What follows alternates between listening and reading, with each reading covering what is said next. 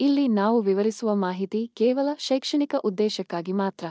ಹಾಗೂ ನಾವು ವಿವರಿಸುವ ಮಾಹಿತಿಯನ್ನು ಯಾರಾದರೂ ಅನುಸರಿಸುವ ಮೊದಲು ಪರಿಣಿತ ತಜ್ಞರನ್ನು ಅಥವಾ ಪರಿಣಿತ ವೈದ್ಯರನ್ನು ಭೇಟಿ ನೀಡಿ.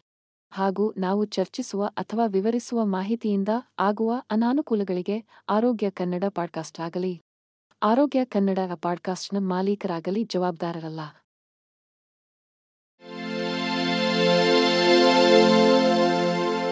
ಆರೋಗ್ಯ ಮಾಹಿತಿಯ ಏಕೈಕ ತಾಣ. ಆರೋಗ್ಯ ಕನ್ನಡ ಪಾಡ್ಕಾಸ್ಟ್ಗೆ ಸ್ವಾಗತ. ಹೃದಯ ವೈಫಲ್ಯದ ಜನರಲ್ಲಿ ಖಿನ್ನತೆ ಮತ್ತು ಆತಂಕ ಸಾಮಾನ್ಯವಲ್ಲ.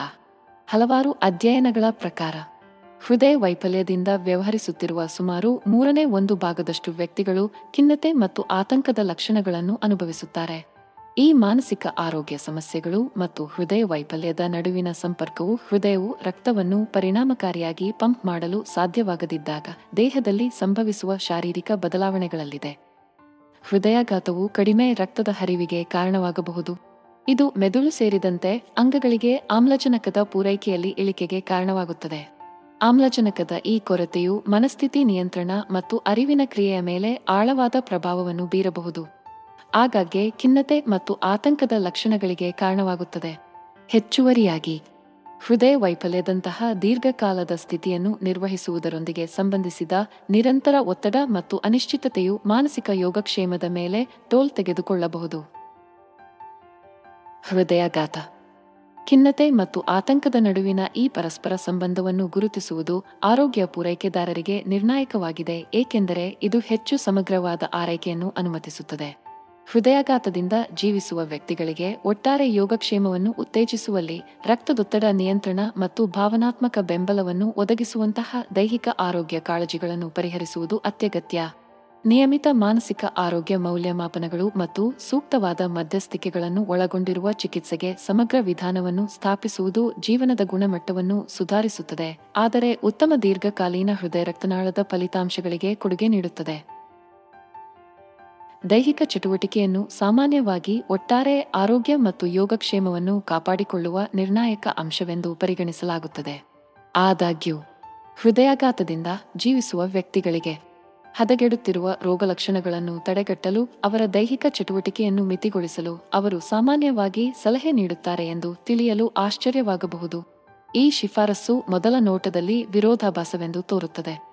ಆದರೆ ಇದು ವೈಜ್ಞಾನಿಕ ಪುರಾವೆಗಳನ್ನು ಆಧರಿಸಿದೆ ಮತ್ತು ರೋಗಿಗಳಿಗೆ ಹೆಚ್ಚು ಅನುಕೂಲಕರ ಫಲಿತಾಂಶಗಳನ್ನು ಉತ್ತೇಜಿಸುವ ಗುರಿಯನ್ನು ಹೊಂದಿದೆ. ಹೃದಯ ವೈಫಲ್ಯದ ರೋಗಿಗಳಿಗೆ ಅವರ ದೈಹಿಕ ಪರಿಶ್ರಮವನ್ನು ನಿರ್ಬಂಧಿಸಲು ಸೂಚಿಸಲಾದ ಪ್ರಾಥಮಿಕ ಕಾರಣಗಳಲ್ಲಿ ಒಂದು ರಕ್ತದೊತ್ತಡ ನಿಯಂತ್ರಣಕ್ಕೆ ಸಂಬಂಧಿಸಿದೆ. ಶ್ರಮದಾಯಕ ಚಟುವಟಿಕೆಗಳಲ್ಲಿ ತೊಡಗಿಸಿಕೊಳ್ಳುವುದರಿಂದ ರಕ್ತದೊತ್ತಡದ ಮಟ್ಟವನ್ನು ಗಣನೀಯವಾಗಿ ಹೆಚ್ಚಿಸಬಹುದು. ಈ ವ್ಯಕ್ತಿಗಳ ಈಗಾಗಲೇ ರಾಜಿಯಾಗಿರುವ ಹೃದಯಗಳ ಮೇಲೆ ಹೆಚ್ಚುವರಿ ಒತ್ತಡವನ್ನು ಉಂಟುಮಾಡಬಹುದು. ವ್ಯಾಯಾಮದ ಸಮಯದಲ್ಲಿ ಆಮ್ಲಜನಕಯುಕ್ತ ರಕ್ತದ ಹೆಚ್ಚಿದ ಬೇಡಿಕೆಯು ಪರಿಣಾಮಕಾರಿಯಾಗಿ ಪಂಪ್ ಮಾಡುವ ಹೃದಯದ ಸಾಮರ್ಥ್ಯವನ್ನು ನಾಶಪಡಿಸುತ್ತದೆ. ಇದು ಸಂಭಾವ್ಯ ತೊಡಕುಗಳು ಅಥವಾ ರೋಗಲಕ್ಷಣಗಳ ಉಲ್ಬಣಕ್ಕೆ ಕಾರಣವಾಗುತ್ತದೆ. ತೀವ್ರವಾದ ದೈಹಿಕ ಶ್ರಮವನ್ನು ತಪ್ಪಿಸುವ ಮೂಲಕ ಮತ್ತು ಕಡಿಮೆ ಪ್ರಭಾವದ ವ್ಯಾಯಾಮಗಳಾದ ವಾಕಿಂಗ್ ಅಥವಾ ಲಘು ಸೈಕ್ಲಿಂಗ್ ಅನ್ನು ಆರಿಸಿಕೊಳ್ಳುವುದರ ಮೂಲಕ. ಹೃದಯ ವೈಫಲ್ಯದ ರೋಗಿಗಳು ಆರೋಗ್ಯಕರ ಚಲನೆಯಲ್ಲಿ ತೊಡಗಿರುವಾಗ ತಮ್ಮ ರಕ್ತದೊತ್ತಡವನ್ನು ಹೆಚ್ಚು ಪರಿಣಾಮಕಾರಿಯಾಗಿ ನಿರ್ವಹಿಸಬಹುದು. ಹುರುಪಿನ ಜೀವನ ಕ್ರಮಗಳು ಅಥವಾ ಶ್ರಮದಾಯಕ ಕ್ರೀಡಾ ಚಟುವಟಿಕೆಗಳ ವಿಷಯದಲ್ಲಿ ತಕ್ಷಣದ ಸ್ವಾತಂತ್ರ್ಯವನ್ನು ಸಂಭಾವ್ಯವಾಗಿ ಸೀಮಿತಗೊಳಿಸುವುದರ ಹೊರತಾಗಿಯೂ ಹೃದಯ ವೈಫಲ್ಯದ ರೋಗಿಗಳಿಗೆ ಪೂರೈಸುವ ಜೀವನವನ್ನು ನಡೆಸಲು ಮತ್ತು ಅವರ ಕ್ಷೇಮಕ್ಕೆ ಆದ್ಯತೆ ನೀಡಲು ವಿವಿಧ ಪರ್ಯಾಯ ಮಾರ್ಗಗಳಿವೆ. ಒಬ್ಬರಿಂದ ಏನು ಮಾಡಲಾಗುವುದಿಲ್ಲ ಎಂಬುದರ ಮೇಲೆ ಮಾತ್ರ ಕೇಂದ್ರೀಕರಿಸುವ ಬದಲು. ಮಿತಿಗಳಲ್ಲಿ ಸಂತೋಷವನ್ನು ಕಂಡುಕೊಳ್ಳುವ ಪರಿಕಲ್ಪನೆಯನ್ನು ಅಳವಡಿಸಿಕೊಳ್ಳುವುದು ಸಾಧ್ಯತೆಗಳ ಜಗತ್ತನ್ನು ತೆರೆಯುತ್ತದೆ. ಹೃದಯದ ಆರೋಗ್ಯಕ್ಕೆ ಅನುಗುಣವಾಗಿ ಮೃದುವಾದ ಯೋಗ ಅವಧಿಗಳು. ಈ ರೋಗಿಗಳ ಜನಸಂಖ್ಯೆಗೆ ನಿರ್ದಿಷ್ಟವಾಗಿ ವಿನ್ಯಾಸಗೊಳಿಸಲಾದ ವಾಟರ್ ಏರೋಬಿಕ್ಸ್ ಅಥವಾ ಬೆಳಕಿನ ಪ್ರತಿರೋಧ ಬ್ಯಾಂಡ್ಗಳೊಂದಿಗಿನ ತರಬೇತಿಯಂತಹ ಚಟುವಟಿಕೆಗಳು ಹೃದಯ ರಕ್ತನಾಳದ ವ್ಯವಸ್ಥೆಯ ಮೇಲೆ ಅಗಾಧವಾದ ಹೊರೆಯಾಗದಂತೆ ಸ್ನಾಯುವಿನ ಶಕ್ತಿಯನ್ನು ಕಾಪಾಡಿಕೊಳ್ಳಲು ಸಹಾಯ ಮಾಡುತ್ತದೆ. ಇದು ಒಬ್ಬರ ಜೀವನ ಶೈಲಿಯನ್ನು ಅಳವಡಿಸಿಕೊಳ್ಳುವುದು ಮತ್ತು ಅವರ ಷರತ್ತುಗಳಿಂದ ವಿಧಿಸಲ್ಪಟ್ಟ ಮಿತಿಗಳಿಗೆ ಬಲಿಯಾಗುವುದಕ್ಕಿಂತ ಹೆಚ್ಚಾಗಿ ಸೃಜನಶೀಲ ಪರಿಹಾರಗಳನ್ನು ಹುಡುಕುವುದು ಕೆಲವು ಶಿಫಾರಸುಗಳನ್ನು ಏಕೆ ಮಾಡಲಾಗಿದೆ ಎಂಬುದನ್ನು ಅರ್ಥಮಾಡಿಕೊಳ್ಳುವ ಮೂಲಕ ದೈಹಿಕ ಚಟುವಟಿಕೆಯನ್ನು ನಿರ್ಬಂಧಿಸುವಂತಹ ಹೃದಯ ವೈಫಲ್ಯದಿಂದ ಬದುಕುವ ವ್ಯಕ್ತಿಗಳು ಸ್ವಯಂ ಆರೈಕೆ ಮತ್ತು ಒಟ್ಟಾರೆ ಜೀವನದ ಗುಣಮಟ್ಟವನ್ನು ಹೆಚ್ಚಿಸುವ ಬಗ್ಗೆ ತಿಳುವಳಿಕೆಯುಳ್ಳ ನಿರ್ಧಾರಗಳನ್ನು ತೆಗೆದುಕೊಳ್ಳಬಹುದು. ಈ ನಿರ್ಬಂಧಗಳು ಆರಂಭದಲ್ಲಿ ನಿರಾಶಾದಾಯಕವಾಗಿ ತೋರುತ್ತದೆಯಾದರೂ ಯಾವುದೇ ಶ್ಲೇಷೆಯ ಉದ್ದೇಶವಿಲ್ಲ. ಒಬ್ಬರು ಏನನ್ನು ತಪ್ಪಿಸಬೇಕು ಎಂಬುದರ ಮೇಲೆ ಕೇಂದ್ರೀಕರಿಸುವುದು ಮಾತ್ರವಲ್ಲದೆ ಹೊಸ ಚಟುವಟಿಕೆಗಳು ಮತ್ತು ವ್ಯಾಯಾಮದ ಆಯ್ಕೆಗಳನ್ನು ಕಂಡುಹಿಡಿಯುವುದು ಮುಖ್ಯವಾಗಿದೆ. ಆರೋಗ್ಯ ವೃತ್ತಿಪರರೊಂದಿಗೆ ನಿಕಟವಾಗಿ ಕೆಲಸ ಮಾಡುವ ಮೂಲಕ ಹೃದಯ ವೈಫಲ್ಯದ ರೋಗಿಗಳು ತಮ್ಮ ಹೃದಯವನ್ನು ರಕ್ಷಿಸುವ ಮತ್ತು ಅವರಿಗೆ ಸಂತೋಷವನ್ನು ತರುವ ಸಕ್ರಿಯ ಜೀವನ ಶೈಲಿಯನ್ನು ನಿರ್ವಹಿಸುವ ನಡುವೆ ಆರೋಗ್ಯಕರ ಸಮತೋಲನವನ್ನು ಕಂಡುಕೊಳ್ಳಬಹುದು. ಅಂತಿಮವಾಗಿ, ಮುಕ್ತ ಮನಸ್ಸಿನಿಂದ ಮಿತಿಗಳನ್ನು ಸ್ವೀಕರಿಸುವ ಮೂಲಕ ಹೃದಯ ವೈಫಲ್ಯದೊಂದಿಗೆ ಜೀವಿಸುವಾಗ ದೈಹಿಕವಾಗಿ ಸಕ್ರಿಯವಾಗಿರುವುದರ ಅರ್ಥದ ಬಗ್ಗೆ ವ್ಯಕ್ತಿಗಳು ಹೊಸ ದೃಷ್ಟಿಕೋನಗಳನ್ನು ಬಹಿರಂಗಪಡಿಸಬಹುದು. ನಿದ್ರಾ ಉಸಿರು ಕಟ್ಟುವಿಕೆ. ನಿದ್ರೆಯ ಸಮಯದಲ್ಲಿ ಉಸಿರಾಟದ ಆವರ್ತಕ ವಿರಾಮಗಳಿಂದ ನಿರೂಪಿಸಲ್ಪಟ್ಟ ಸ್ಥಿತಿ. ಸಾಮಾನ್ಯವಾಗಿ ಕಡೆಗಣಿಸಲಾಗುತ್ತದೆ, ಆದರೆ ಹೃದಯ ವೈಫಲ್ಯದ ವ್ಯಕ್ತಿಗಳ ಆರೋಗ್ಯದ ಮೇಲೆ ಗಮನಾರ್ಹ ಪರಿಣಾಮ ಬೀರಬಹುದು. ಮೂವತ್ತು ಪರ್ಸೆಂಟ್ರಿಂದ ಎಪ್ಪತ್ತು ಪರ್ಸೆಂಟ್ರವರೆಗಿನ ಅಂದಾಜುಗಳೊಂದಿಗೆ ಹೃದಯ ವೈಫಲ್ಯದ ಜನರಲ್ಲಿ, ನಿದ್ರೆಯಲ್ಲಿ ಉಸಿರುಕಟ್ಟುವಿಕೆ ಸಾಮಾನ್ಯವಾಗಿದೆ ಎಂದು ಸಂಶೋಧನೆ ತೋರಿಸಿದೆ. ಈ ಪ್ರಭುತ್ವವು ಎರಡು ಪರಿಸ್ಥಿತಿಗಳ ನಡುವಿನ ಸಂಪರ್ಕವನ್ನು ಎತ್ತಿ ತೋರಿಸುವುದಲ್ಲದೆ, ಇನ್ನೊಂದನ್ನು ಹೇಗೆ ಉಲ್ಬಣಗೊಳಿಸಬಹುದು ಎಂಬುದರ ಕುರಿತು ಹೆಚ್ಚಿನ ತನಿಖೆ ಅಗತ್ಯವನ್ನು ಒತ್ತಿ ಹೇಳುತ್ತದೆ. ನಿದ್ರೆಯಲ್ಲಿ ಉಸಿರುಕಟ್ಟುವಿಕೆ ಹೃದಯ ವೈಫಲ್ಯದ ಲಕ್ಷಣಗಳನ್ನು ಹದಗೆಡಿಸುವ ಪ್ರಮುಖ ವಿಧಾನವೆಂದರೆ ರಕ್ತದೊತ್ತಡ ನಿಯಂತ್ರಣದ ಮೇಲೆ ಅದರ ಪರಿಣಾಮ. ಅಡ್ಡಿಪಡಿಸಿದ ಉಸಿರಾಟದ ಸಂಚಿಕೆಗಳಲ್ಲಿ ದೇಹದಲ್ಲಿ ಆಮ್ಲಜನಕದ ಮಟ್ಟವು ಕಡಿಮೆಯಾಗುತ್ತದೆ ಮತ್ತು ಇಂಗಾಲದ ಡೈಆಕ್ಸೈಡ್ ಮಟ್ಟವು ಹೆಚ್ಚಾಗುತ್ತದೆ. ಇದು ಸಹಾನುಭೂತಿಯ ನರಮಂಡಲದ ಚಟುವಟಿಕೆಯಲ್ಲಿ ಹೆಚ್ಚಳ ಮತ್ತು ಅಧಿಕ ರಕ್ತದೊತ್ತಡ ಸೇರಿದಂತೆ ಸಾಮಾನ್ಯ ಉಸಿರಾಟವನ್ನು ಮರುಸ್ಥಾಪಿಸುವ ಗುರಿಯನ್ನು ಹೊಂದಿರುವ ಶಾರೀರಿಕ ಪ್ರತಿಕ್ರಿಯೆಗಳ ಕ್ಯಾಸ್ಕೇಡ್ ಅನ್ನು ಪ್ರಚೋದಿಸುತ್ತದೆ. ಕಾಲಾನಂತರದಲ್ಲಿ ನಿದ್ರೆಯ ಸಮಯದಲ್ಲಿ ಅಧಿಕ ರಕ್ತದೊತ್ತಡದ ಈ ಪುನರಾವರ್ತಿತ ಅವಧಿಗಳು ಅಧಿಕ ರಕ್ತದೊತ್ತಡಕ್ಕೆ ಕಾರಣವಾಗಬಹುದು ಮತ್ತು ಈಗಾಗಲೇ ರಾಜಿ ಮಾಡಿಕೊಂಡಿರುವ ಹೃದಯ ರಕ್ತನಾಳದ ವ್ಯವಸ್ಥೆಯಲ್ಲಿ ಹೆಚ್ಚುವರಿ ಒತ್ತಡವನ್ನು ಉಂಟುಮಾಡಬಹುದು.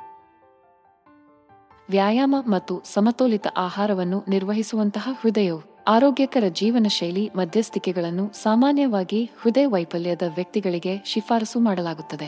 ಪ್ರತಿರೋಧಕ ನಿದ್ರೆಯಲ್ಲಿ ಉಸಿರುಕಟ್ಟುವಿಕೆಗೆ ಚಿಕಿತ್ಸೆ ನೀಡುವುದು ಅಷ್ಟೇ ನಿರ್ಣಾಯಕವಾಗಿದೆ.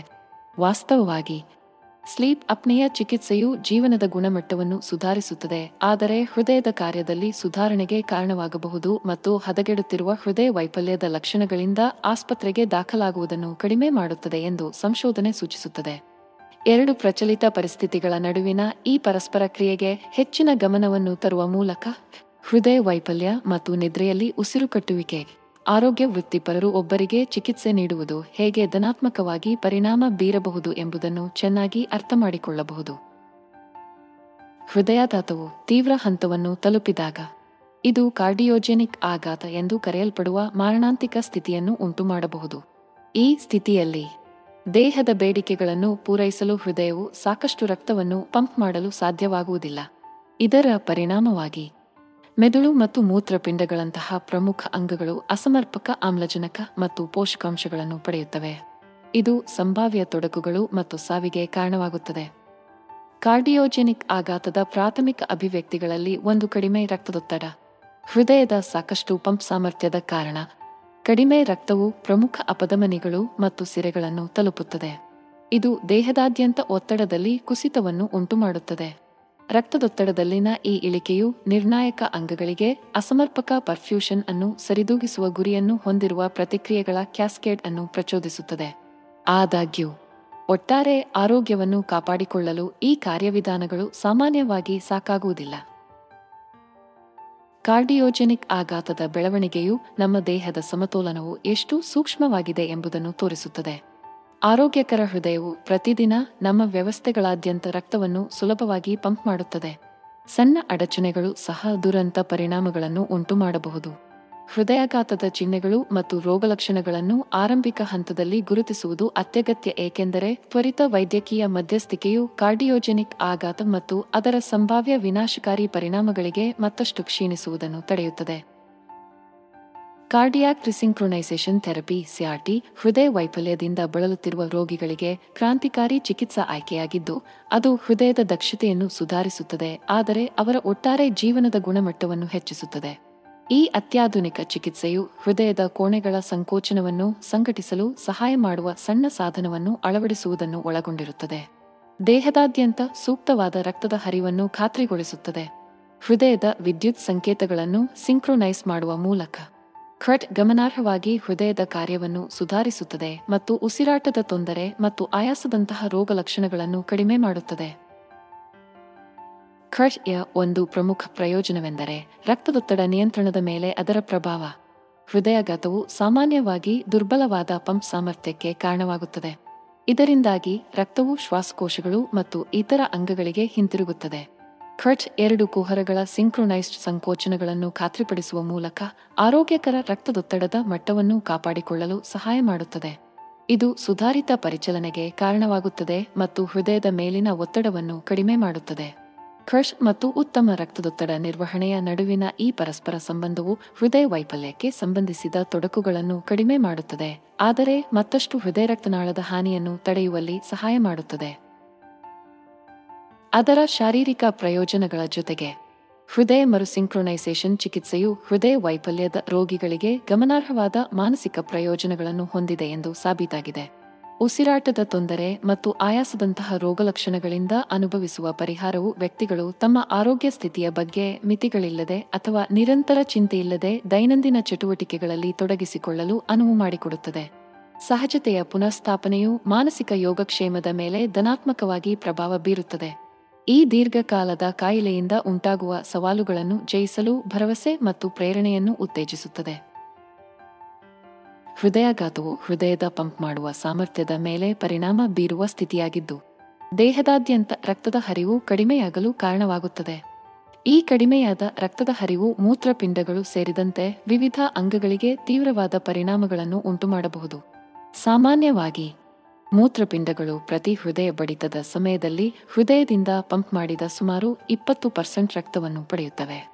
ಆದಾಗ್ಯೂ, ಯಾರಾದರೂ ಹೃದಯ ವೈಫಲ್ಯವನ್ನು ಅನುಭವಿಸಿದಾಗ ಅವರ ರಕ್ತದೊತ್ತಡ ಕಡಿಮೆಯಾಗುತ್ತದೆ ಮತ್ತು ಅವರ ದೇಹದಲ್ಲಿ ರಕ್ತ ಪರಿಚಲನೆ ಕಡಿಮೆ ಇರುತ್ತದೆ.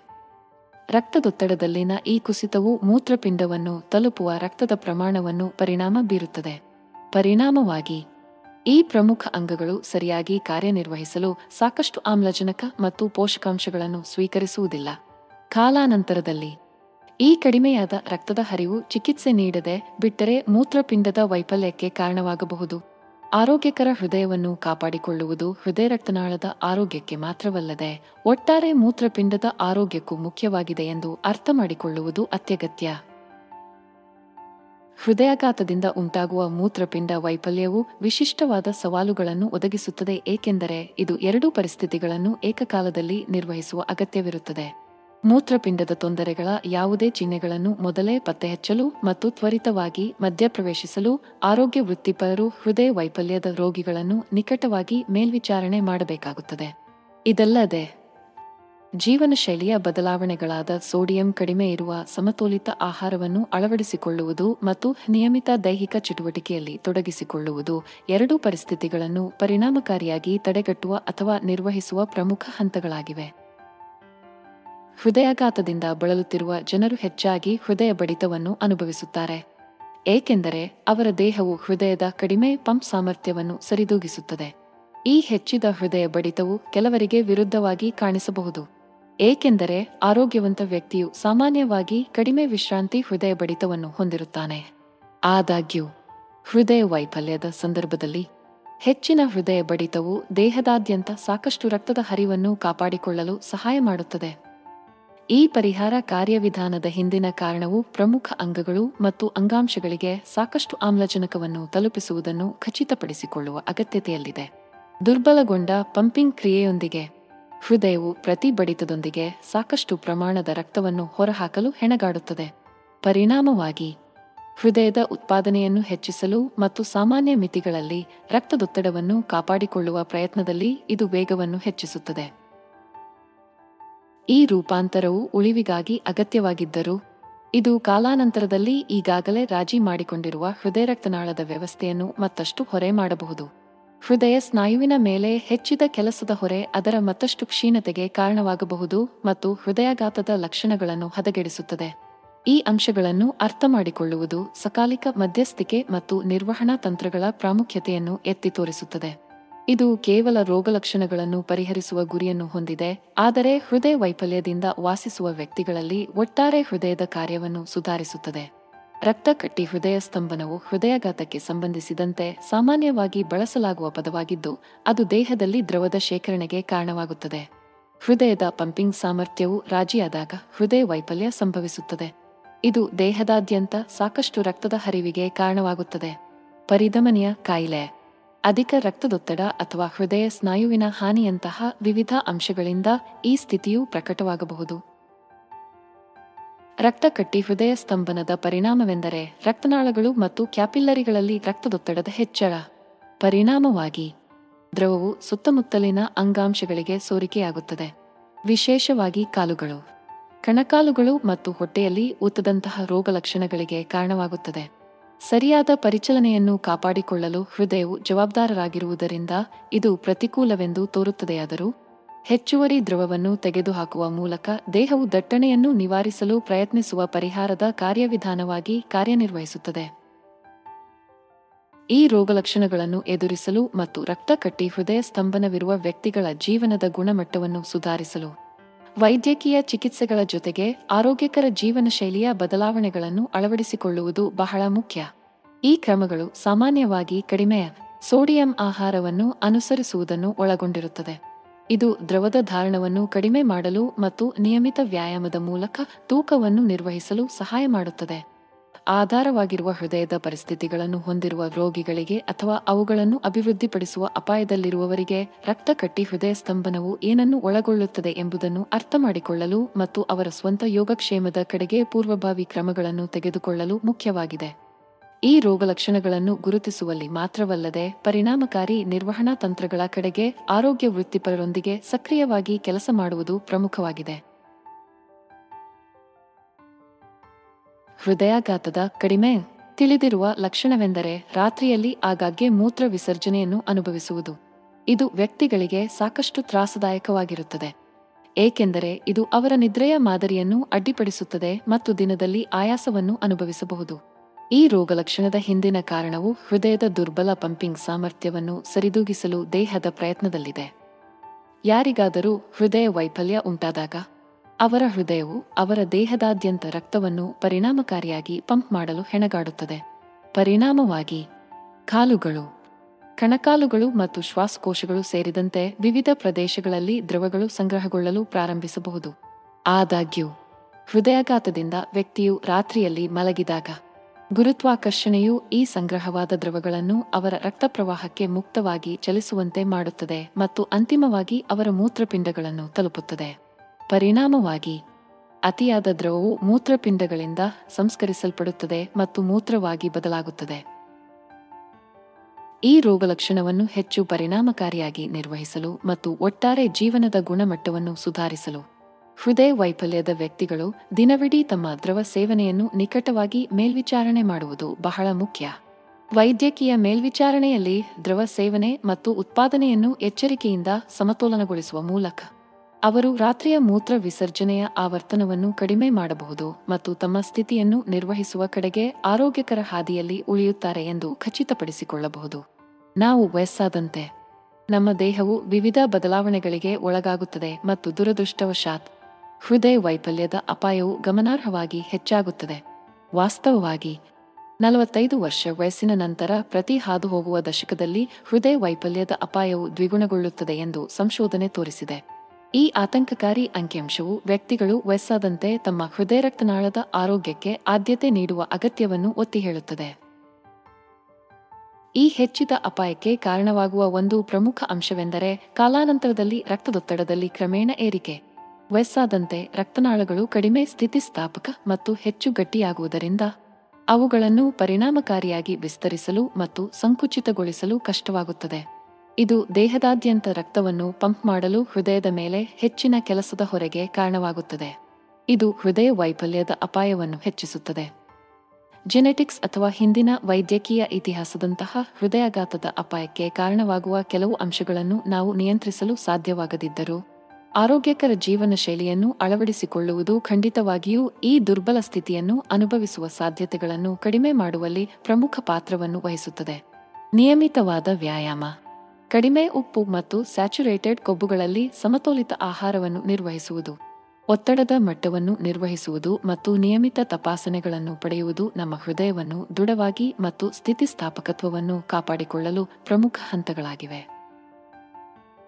ನಮ್ಮ ಹೃದಯ ರಕ್ತನಾಳದ ಆರೋಗ್ಯವನ್ನು ಕಾಳಜಿ ವಹಿಸಲು ಪೂರ್ವಭಾವಿ ಕ್ರಮಗಳನ್ನು ತೆಗೆದುಕೊಳ್ಳುವುದು ಹೃದಯ ವೈಫಲ್ಯವನ್ನು ತಡೆಯಲು ಸಹಾಯ ಮಾಡುತ್ತದೆ. ಆದರೆ ನಾವು ವಯಸ್ಸಾದಂತೆ ಒಟ್ಟಾರೆ ಯೋಗಕ್ಷೇಮವನ್ನು ಸುಧಾರಿಸುತ್ತದೆ.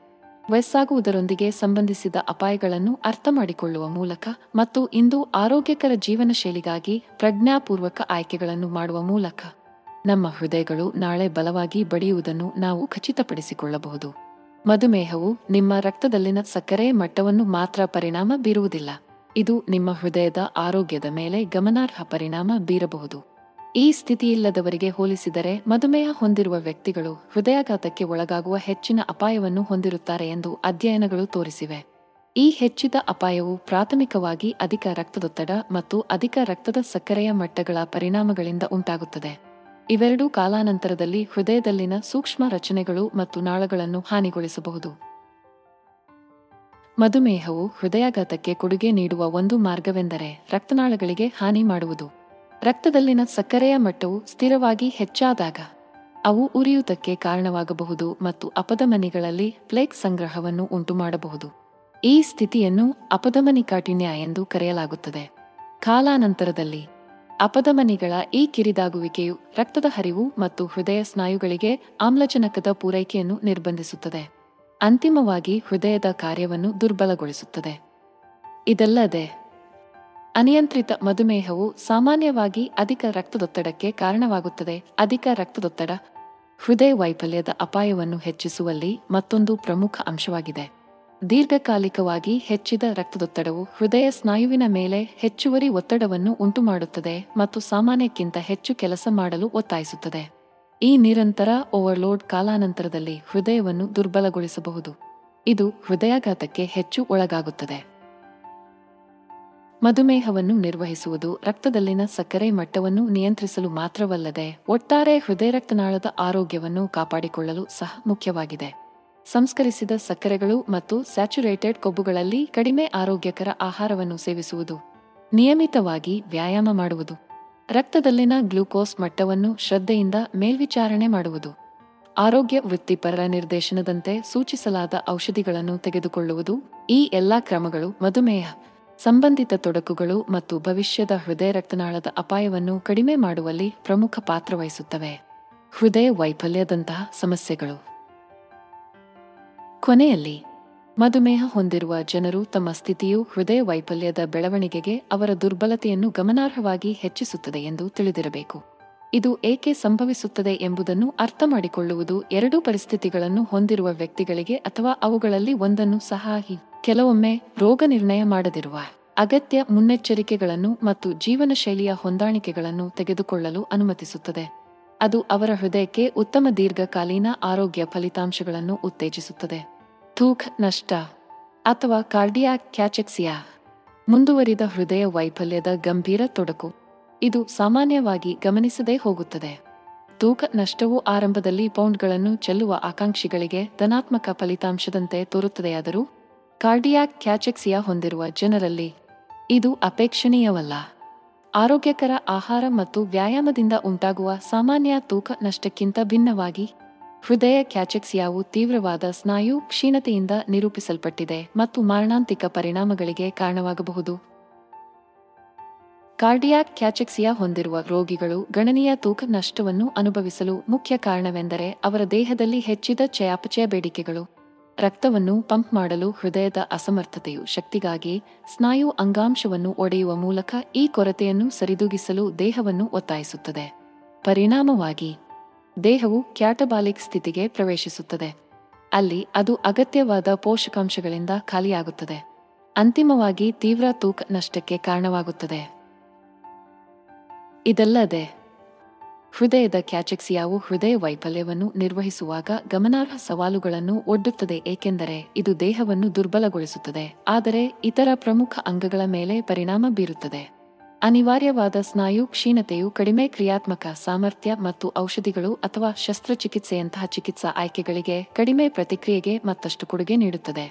ಹೃದ್ರೋಗ ಮತ್ತು ಹೃದಯ ರಕ್ತನಾಳದ ಸಂಶೋಧನೆಯ ಕ್ಷೇತ್ರದಲ್ಲಿ ನಿರಂತರವಾಗಿ ಬೆಳೆಯುತ್ತಿರುವ ಕಾಳಜಿಯಾಗಿ ಹೃದಯ ಕ್ಯಾಚೆಕ್ಸಿಯಾವನ್ನು ತಡೆಗಟ್ಟಲು ಅಥವಾ ಚಿಕಿತ್ಸೆ ನೀಡಲು ಪರಿಣಾಮಕಾರಿ ಮಧ್ಯಸ್ಥಿಕೆಗಳನ್ನು ಕಂಡುಹಿಡಿಯುವುದು ರೋಗಿಗಳ ಫಲಿತಾಂಶಗಳು ಮತ್ತು ಜೀವನದ ಗುಣಮಟ್ಟವನ್ನು ಸುಧಾರಿಸಲು ನಿರ್ಣಾಯಕವಾಗಿದೆ.